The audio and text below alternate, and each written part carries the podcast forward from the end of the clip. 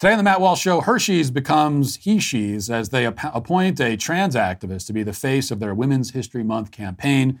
But that's not even the worst of it. We'll discuss all the details today. Also, some Republicans are pushing to ban TikTok as the ACLU objects. Tucker Carlson calls out Christian leaders for their failure to actually lead. The most notorious groomer on the internet keeps getting creepier and creepier as time goes on. And a daily cancellation with Women's History Month now upon us and Black History Month just passed. It seems like one group is being left out. We'll talk about all that and more today on the Matt Walsh Show.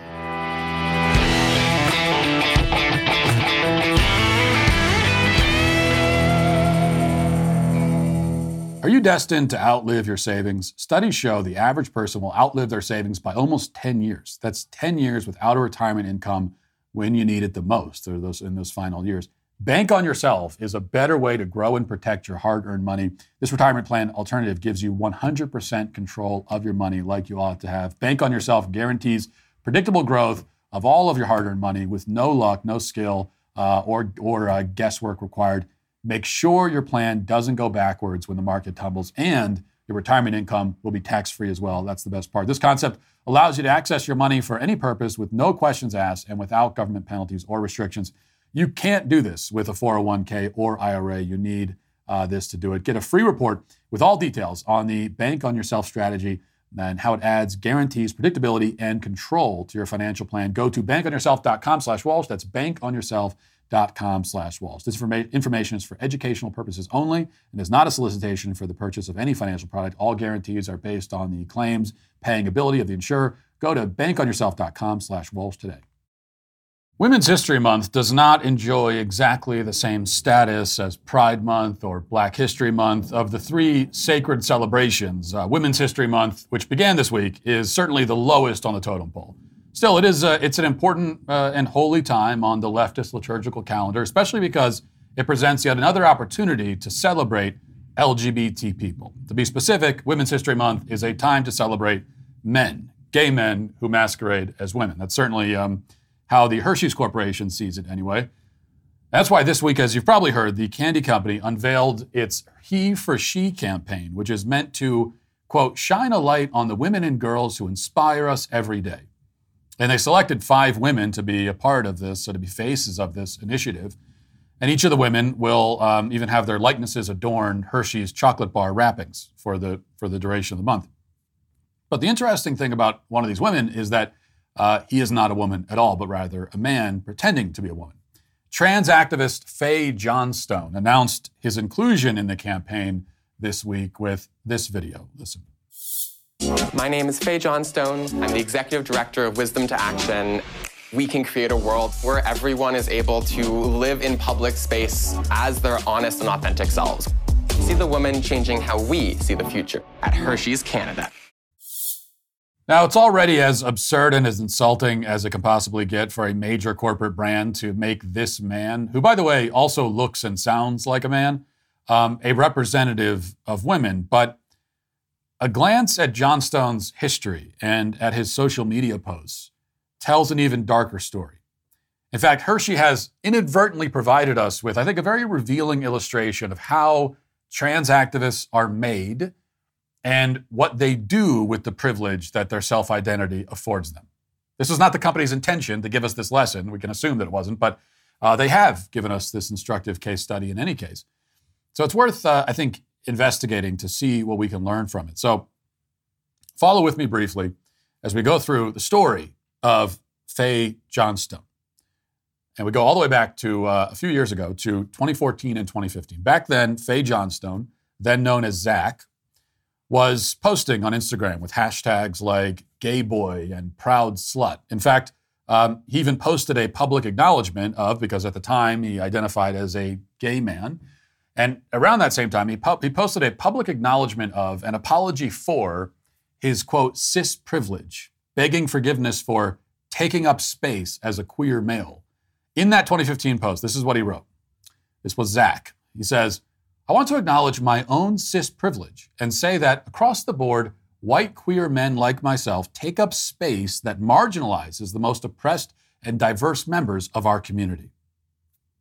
Now, it's quite a strange thing to see yourself as merely taking up space, But this is what leftist identity politics entails if you're a white male. But then an interesting thing happened. After taking some women's history classes and reading some feminist literature and confronting his cis privilege some more, all this is documented on his Instagram, Instagram page. Zach eventually decided that, uh, well, it turns out he's not cis at all. He was no longer taking up space, nor did he owe any apologies. Over the next few years, he would identify as femme and, quote, non binary, and then land eventually on trans. It didn't take him very long after discovering his non cis identity to monetize it. He put up another Instagram post in, uh, I think it was 2017, advertising himself as a professional queer, quote unquote, and seeking honorariums and paid gigs. Magically, Johnstone was now in a position to not only make money off of this identity, but to lecture the cis allies that he was just identifying himself with like five seconds ago. In 2017, he posted this quote, allyship means, means taking cisgender heterosexual spaces and making them queer and trans inclusive. It means not expecting trans and non binary people to have to educate everyone around them every day and in every new space.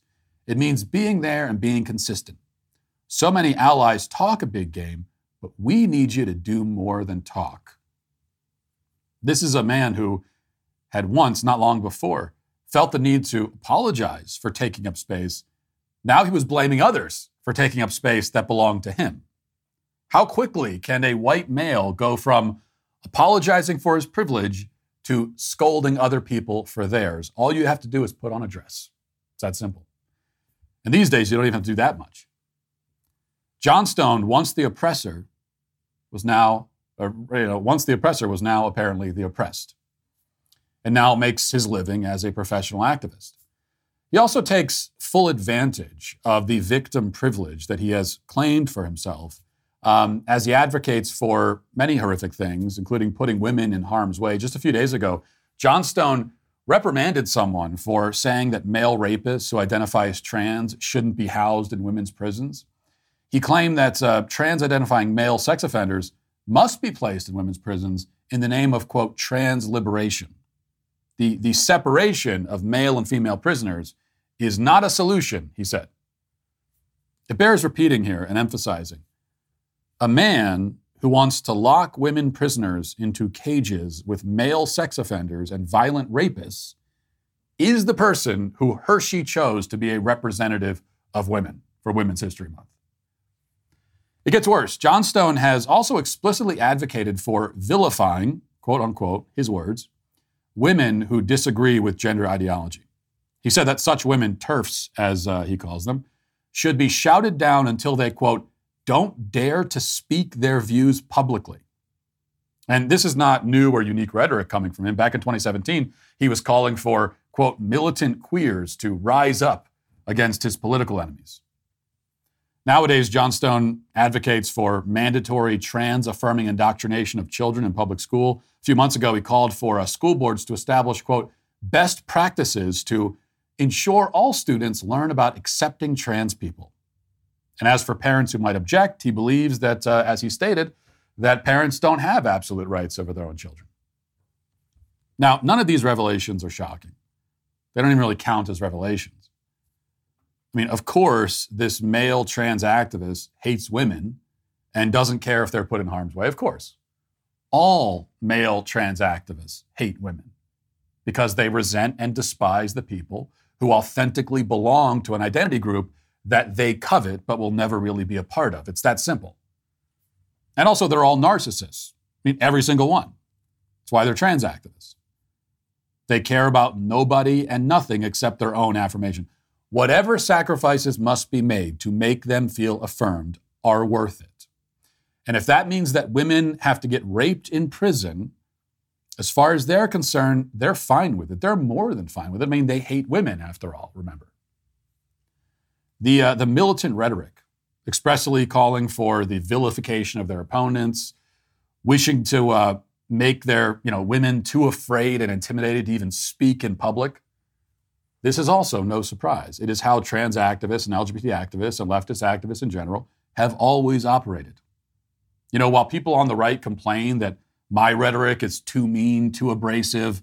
The other side has proudly and explicitly set out to demonize anyone who disagrees with them. And they'll even tell you that's what they're doing. They're not having any conversation about tone. Okay, there's no tone policing going on on that side. They all agree. Whatever tone is necessary to harass and terrorize the enemy is the right tone as far as they're concerned. This is how they fight this war, while many on our side are still trying to, you know, play pat a cake with these people. It's also not a surprise, though very important to note, how Johnstone settled on his woman identity in the first place. I mean, you could track a similar progression for nearly every young trans activist in the country today, especially since they've all left behind extensive documentation. They've all left behind a paper trail on social media. So we can see how Johnstone came to understand that he was the villain according to his own ideology. As a cisgender, quote unquote, white male, his role was to apologize and to step to the side. He was a warm body taking up space. But nobody wants to see themselves that way. Nobody wants to be that. So over time, he came to see that uh, there, there's a way around this. He doesn't have to resign himself to his position in, in the caste system. All he had to do was declare himself something other than male, and a simple declaration is all it takes. And suddenly he finds himself situated at the top of the pyramid. Moments before he was at the bottom, pyramid is flipped on its head. It's as simple as that. It's really no wonder that trans and non binary identification have risen so sharply. There's lots of social capital and also financial capital to be gained from that identity, and it only takes a snap of the fingers to obtain it. Now, as for uh, Hershey's, it's likely that the company didn't know many of these background details when they appointed Faye Johnstone their spokesman or a spokeswoman, as they would claim. They, uh, you know, that, that, that certainly isn't meant to be an excuse for the company. Not at all. The point is that they wouldn't have done any background research or looked into this guy at all. All they needed to know is that he's trans. And that automatically makes him above reproach. And any attempt to investigate his background, or vet him or look into his past statements would be an affront against him. So I can guarantee you that they specifically decided not to do that. This is what the law of DEI dictates. And Hershey's, like most other corporations, is simply following that law. And now they should suffer the consequences for it. I mean, we have to start really penalizing these corporations for their unthinking allegiance to this perverse twisted ideology. Nobody needs Hershey's, right? We, we could all go the rest of our lives and never touch another one of their products. And, and it, would, it, would, it would require nothing of us. It would require no sacrifice at all. Like it would not affect all the people who are disgusted by what Hershey's has done here. If all of us just said, okay, well, I'm never eating anything that Hershey makes ever again, um, it, it would be a major win in, in the culture. And also, it would require it would not affect our lifestyles at all. We could easily do it. And so that's what we need to do. Now let's get to our five headlines.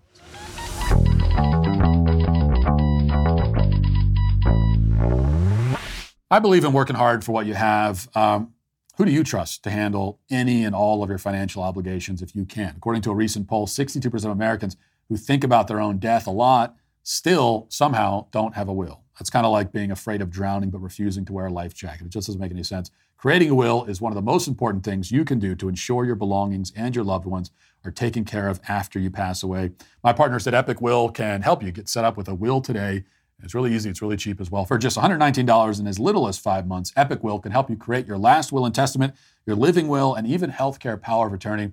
Go to epicwill.com slash Walsh to get my discount code and also save an extra 10% on your complete will package. With Epic Will's easy to use template, all you have to do is fill in the blanks. Go to epicwill.com slash Walsh to save 10% on Epic Will's complete will package. That's epicwill.com slash Walsh. Well, to start with, uh, speaking of Hershey's or HeShe's, as we will call it now, one great way to make them pay for their wokeness is to turn to the alternatives. But what are the alternatives? Well, funny you should ask that. Here's the report from the Daily Wire. Hershey's chose the first day of Women's History Month to insult all women and rational men by introducing a gender dysphoric man who claims to be female as one of the faces of its commemorative She Bar. It even rolled out a social media ad with Faye Johnstone gushing about how she and other women are changing how we see the future. It was too much for the Daily Wire co founder Jeremy Boring, who has built a reputation for taking on woke companies and offering alternatives to their insulted customers, already a, ra- a, razor, a razor magnate, razor, and soon to be producer of wholesome children's content. Boring is now a chocolatier. Is that what we call people who make chocolate? I guess so. After, after a deluge of Twitter users appealed to him to offer another choice. Fine, Boring tweeted early Friday, I'll do it, introducing Jeremy's chocolate. Yes, it's real. We have two kinds he, him, and she, her. One of them has nuts. If you need me to tell you which one, keep buying Hershey's. So that's the news. This is a this is a real thing that now exists. That uh, now there is Jeremy's chocolates, and you can go to ihatehershey's.com and you can find uh, the website and you can find the the options for the chocolate bar. Right now, it looks like there are just the two options, but uh, if we've learned anything from Jeremy's razors, we know that there will be many more options still to come. Now, uh, it, it's a, it's a meme now right on on social media that every time a company goes woke, everyone always says, "Oh, well, I guess the Daily Wire is going to make their own version." Uh, but it's not just a meme; it's real life. We we are bringing the memes to life here at the Daily Wire, and I'm very proud of that. And it's a great thing for two reasons.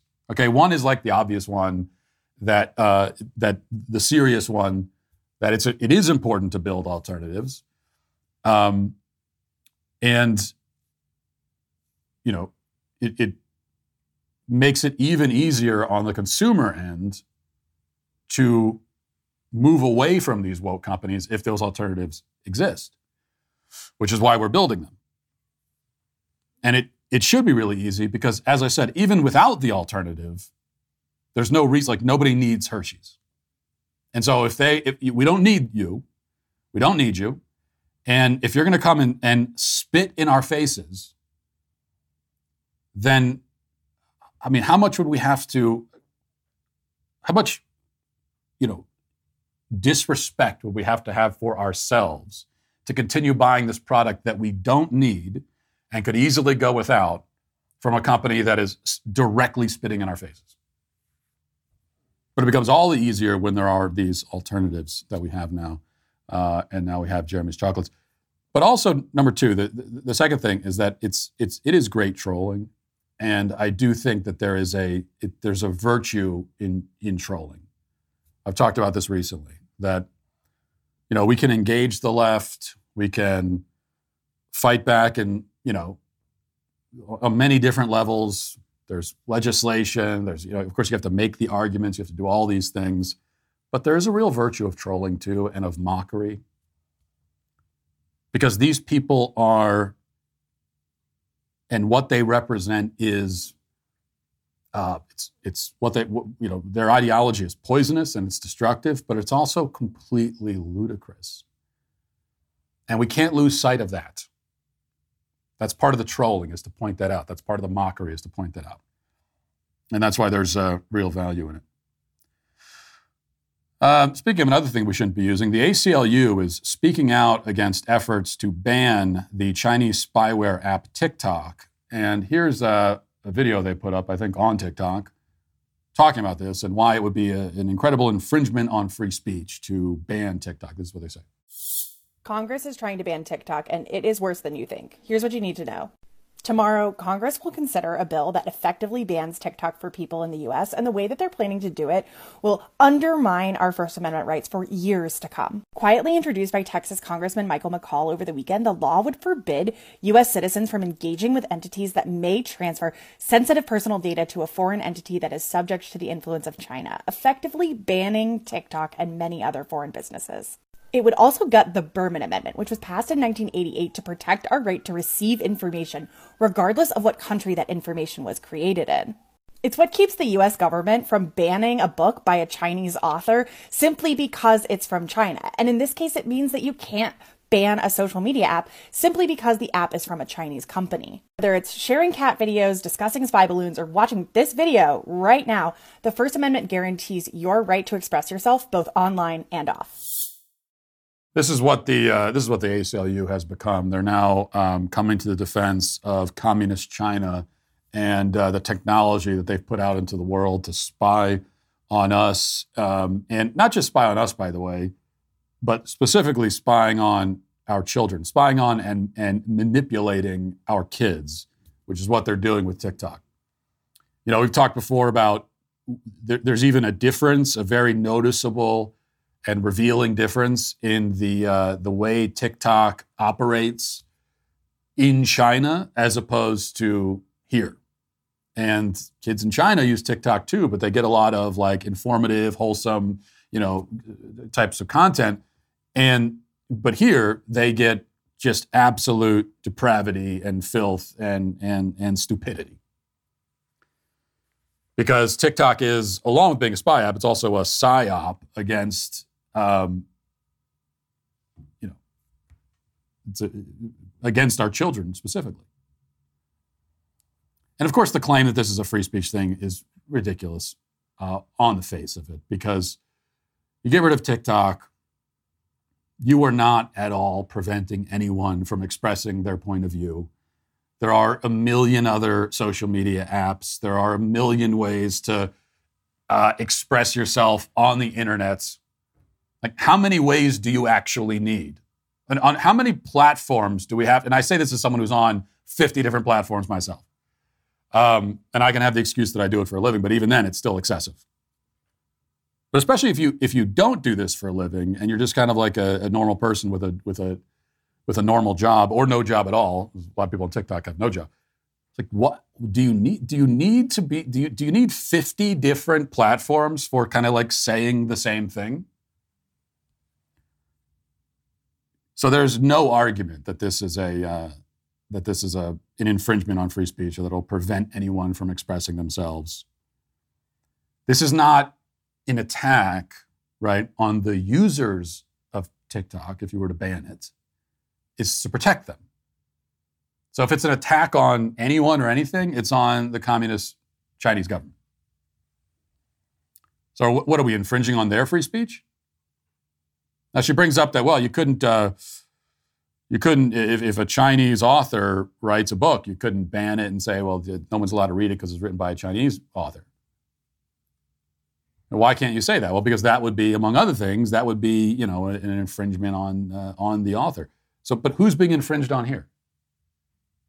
If the app is given to us by essentially by the chinese government so we're, we're infringing on their rights? On their rights to access our kids uh, Okay, moving to this is a report in the Daily Wire. Fox News host Tucker Carlson reacted on Thursday evening to the arrest of a Canadian minister who protested a drag queen event for children.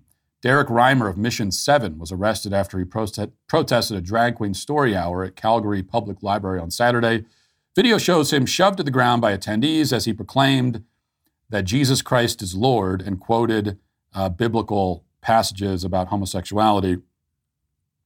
This is what they're doing in Canada now. They're uh, arresting people for that. Uh, Carlson also referenced professional Christians who have frequently remained silent on governmental overreach and widespread disregard for biblical sexual ethics. Uh, Carlson said, Where is David French, Beth Moore, Tim Keller? All these people who are defending Christianity as actual Christians are being arrested for being Christian.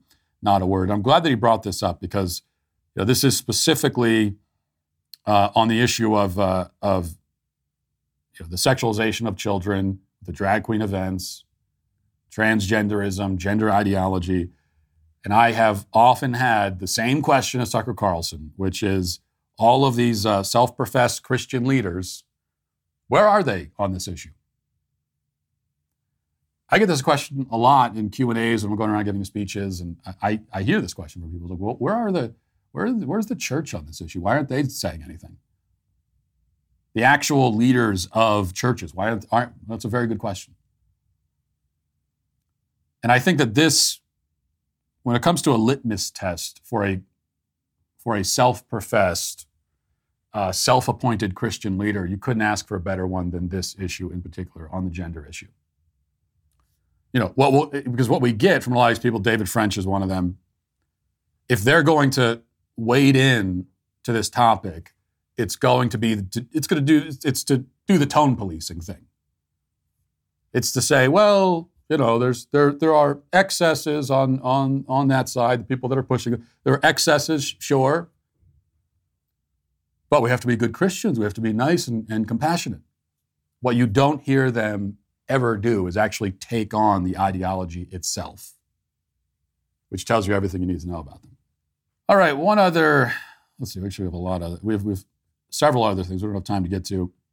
Um, so instead, we'll just go right to this. The uh, you know the airlines are celebrating Women's History Month, and uh, here's a quick TikTok, another TikTok video. This one's from Delta and their Women's History Month celebration. Let's watch this. Did somebody say slave?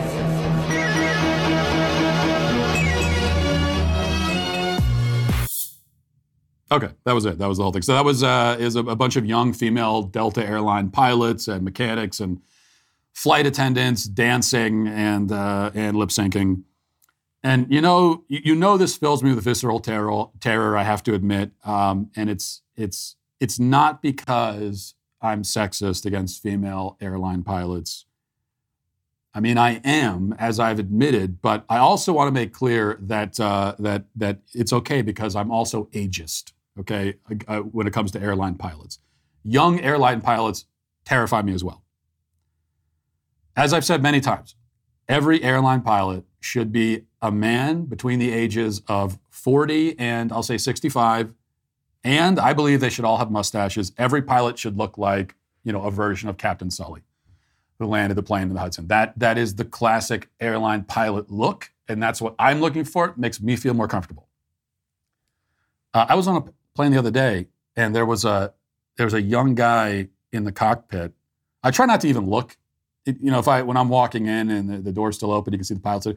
I, I, try not to even look anymore because I'm, I'm most of the time these days I'm terrified by what I see. I happened to glance in, and the guy he looked like he was just out of middle school. Like this was his. They just took the training wheels off, and I'm on his first flight. And I get they got to start somewhere, but just don't start on the plane that I'm flying on. But my other issue with this kind of thing is um, this marketing strategy of airlines, and you see a lot of this. It's not just like the wokeness; it's also the the lack of seriousness Okay, what happened to seriousness in our culture?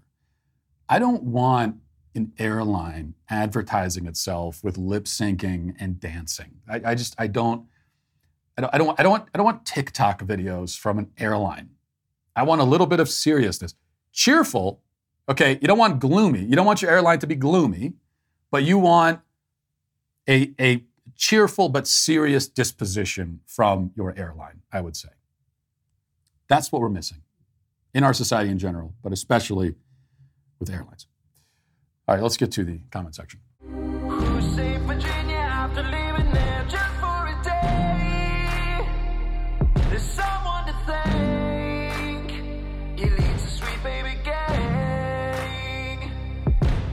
Comment says, late one night I was making a DoorDash delivery to an apartment complex. There I encountered a young lady who had ingested an illegal substance of some sort and had a very adverse reaction to it. She was screaming and rambling incoherently, wandering aimlessly, and began removing her clothes. I was at a safe distance on the phone with 911 to try and get her some, some help. Meanwhile, a couple of knuckleheads were nearby, close enough to perhaps provoke her further, filming her on their phones. I yelled at them to keep their distance. This was not for their entertainment, and that uh, and that I was trying to uh, get her some help. Shaking my head. Um, yeah, this is the uh, it's they, they call it the bystander effect, and we talked about this yesterday, and there there's some comments pointing that out. And, and, this is a this is something that's been observed in human psychology since the dawn of time, pretty much. Um, people, when they're in a an unexpected situation, potentially a life-threatening situation, you know, a traumatizing situation, whatever it is, people tend to freeze and if, especially if they're in a group, they kind of freeze and they stand there and they're, they're waiting for someone else to act, but everybody is waiting for someone else and so no one does anything. That's the bystander effect. Uh, and, I, and I understand that that's always been a feature of an unfortunate feature of human psychology. I do think that it's gotten a lot worse. And of course, we are more aware. So there's always this question of, uh, well, are things worse in society or are we just more aware of how thing, bad things are because we can see it all on video when in the past that was never an option? So there might be some of that, but I, I it, to me, it does seem like it's gotten worse uh, because of this technology that allows us to see it. it. It encourages more of the bystander effect because now people are also they're taking out their phones and they're filming. Even in situations where that, that there's no acceptable rationale for filming. Now, there could be times when you, someone could claim, "Oh, I want to get this on film because uh, it's, it's, important, so the police will see it." But so often, it's there's there's there's no value to the video at all except as just content. And the really disturbing thing is that normal, everyday people, because everyone's chronically online, so normal, everyday people are experiencing the world this way. They they see the world as nothing but an opportunity to make content for the internet. And this should be that should be the kind of temptation that is really only experienced by people like me who make a living delivering content. And so yeah, that that's a pull that we can feel sometimes. That there's this uh, need to constantly churn out so much content. And so then you start seeing all of your life as a as a as a you know an opportunity to harvest more content. And um, and then you know, but so you got to put these kind of barriers in place so that you can live as a normal human being. So I can understand when you're when you're in the business, there is that temptation, but you have people that don't even make a living this way. And that's still how they see it. Something happens, and the first thing they think is, "Oh, I got to get I got to get this on film. I got to get this online." Like, why? Another comment says, This episode hit me hard. Not only do I lack communication sp- skills, but I'm also a lazy reader, always skipping through a bunch of words looking for the main point. Also, everything I listen to has to be concise. But here's the good news we know that's not true because you listen to this show. So that can't possibly.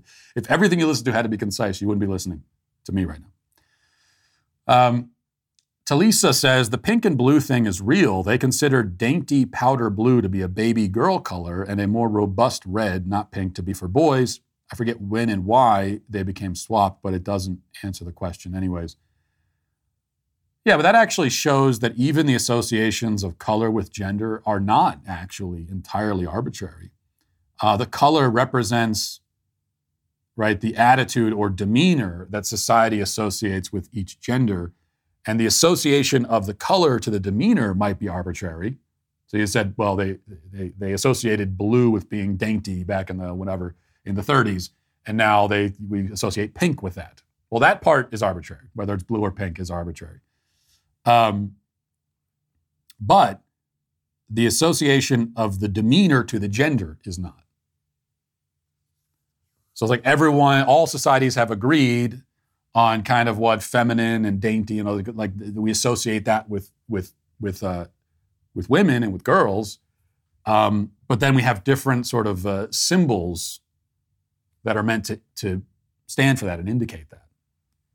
Um, the symbols might be arbitrary, but the thing that they are symbolizing is not arbitrary. And I think that's a fundamental confusion that a lot of people have these days. Finally, uh, Final Fantasy says Matt needs to go on to the what, whatever podcast. He would also be great on the PBD Valuetainment podcast. Well, on that latter point, I can tell you uh, stay tuned for next week. So a little bit of a teaser for you.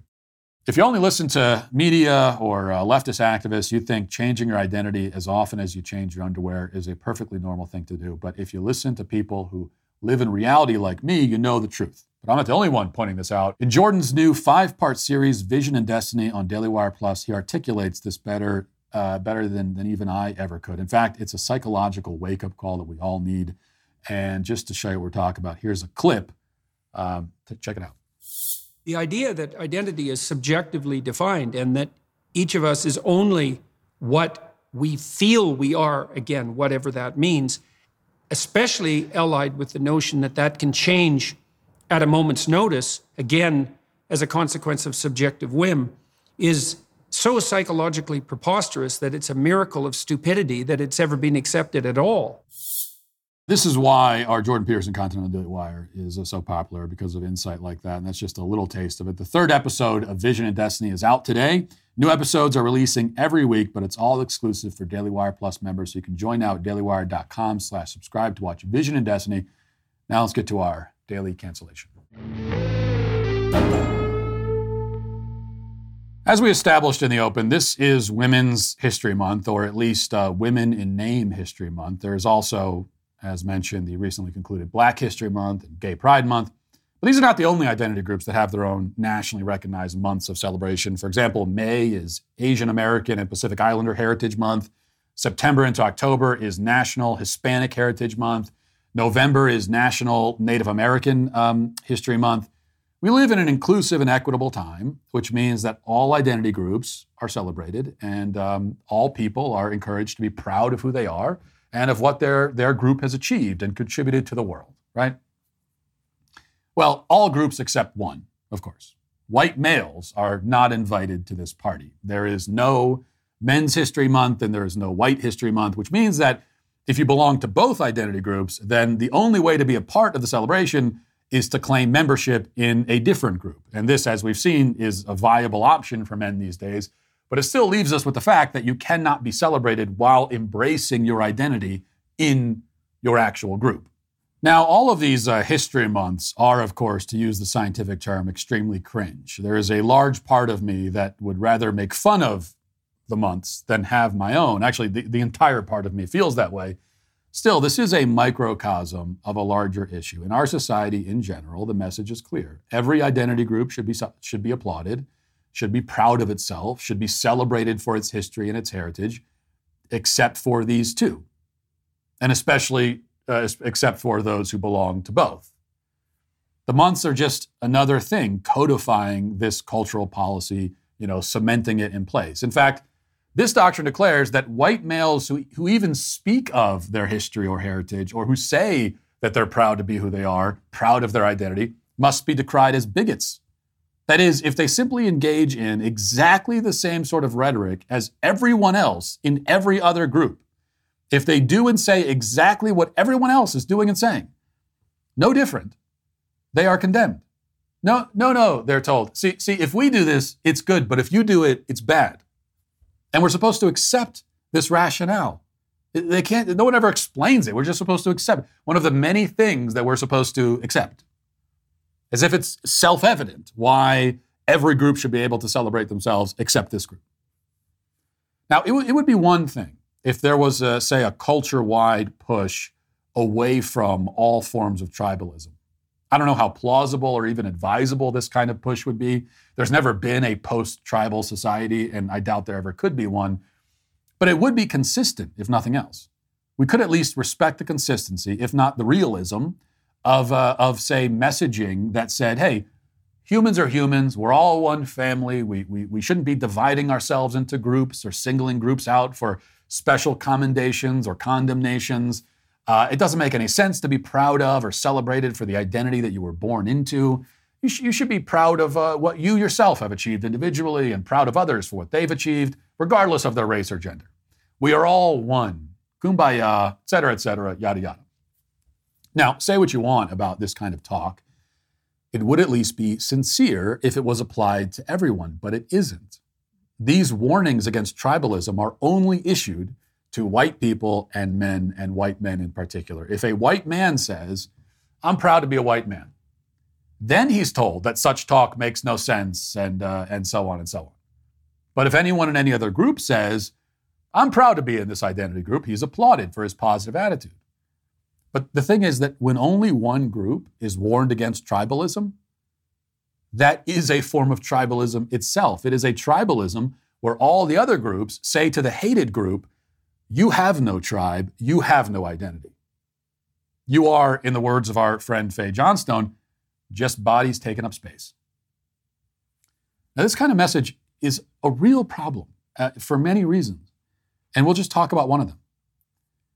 It is simply true that men have achieved many great things. White people have achieved many great things, and white men have achieved many great things.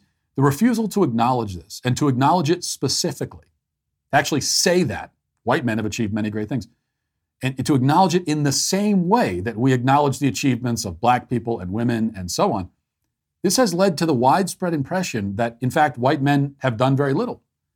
This is the impression that our cultural elites want us to have. When kids are constantly told, hey, Listen to all the great things that black people have done and women have done and Hispanics have done. But they're never, ever, ever told, hey, listen to all the great things white men have done. The kids will come to believe that white men haven't done much at all. In fact, you'll often hear this kind of reasoning offered by, uh, by, by, people who are trying to defend our cultural prohibition of uh, white pride and male pride and White History Month and Men's History Month. So, just one example I Googled Men's History Month um, just for the sake of it. The very first thing that popped up was an article from a group called Parents Together. And uh, it was an article that, like, like many others, you can pick any at random, they're all, they all kind of say the same thing. And this article was trying to explain why you know, there's no Men's History Month and why there shouldn't be one, even though there is a Women's History Month. And the reason, one of the reasons they offered is this they said this. The truth is that women have achieved plenty throughout history, but men often got credit for their work. Here are just a couple of examples. Female scientist Rosalind Franklin was the first to ph- photograph uh, the double helix structure of DNA, but two male researchers used her work without permission and won awards for the discovery. Female R&B singer Big Mama Thornton was the first to record the song Hound Dog. When Elvis Presley later covered the song, it became his number one hit, selling millions of copies worldwide and helping him become the ultra famous king of rock and roll. Okay, so we hear this kind of thing all the time that white men were thieves, they stole the achievements from other identity groups. But the people who make this claim can only ever provide a few very dubious uh, examples. And that's because, in reality, white men were and still are indispensable to our civilization, which is an understatement. A huge percentage of the greatest inventors, explorers, discoverers, scientists, philosophers, political leaders, artists, authors, poets, pioneers who built this country and this civilization were white or men, and very often were both. And not because they stole the work of others or they claimed credit for what others have done, but because they did it. They achieved it. They built it and they passed it down to us. This is simply a fact that should be acknowledged, just like it's acknowledged for every other group. But it's a fact that many in our society, especially younger people, actually don't know because we're not allowed to specifically acknowledge it.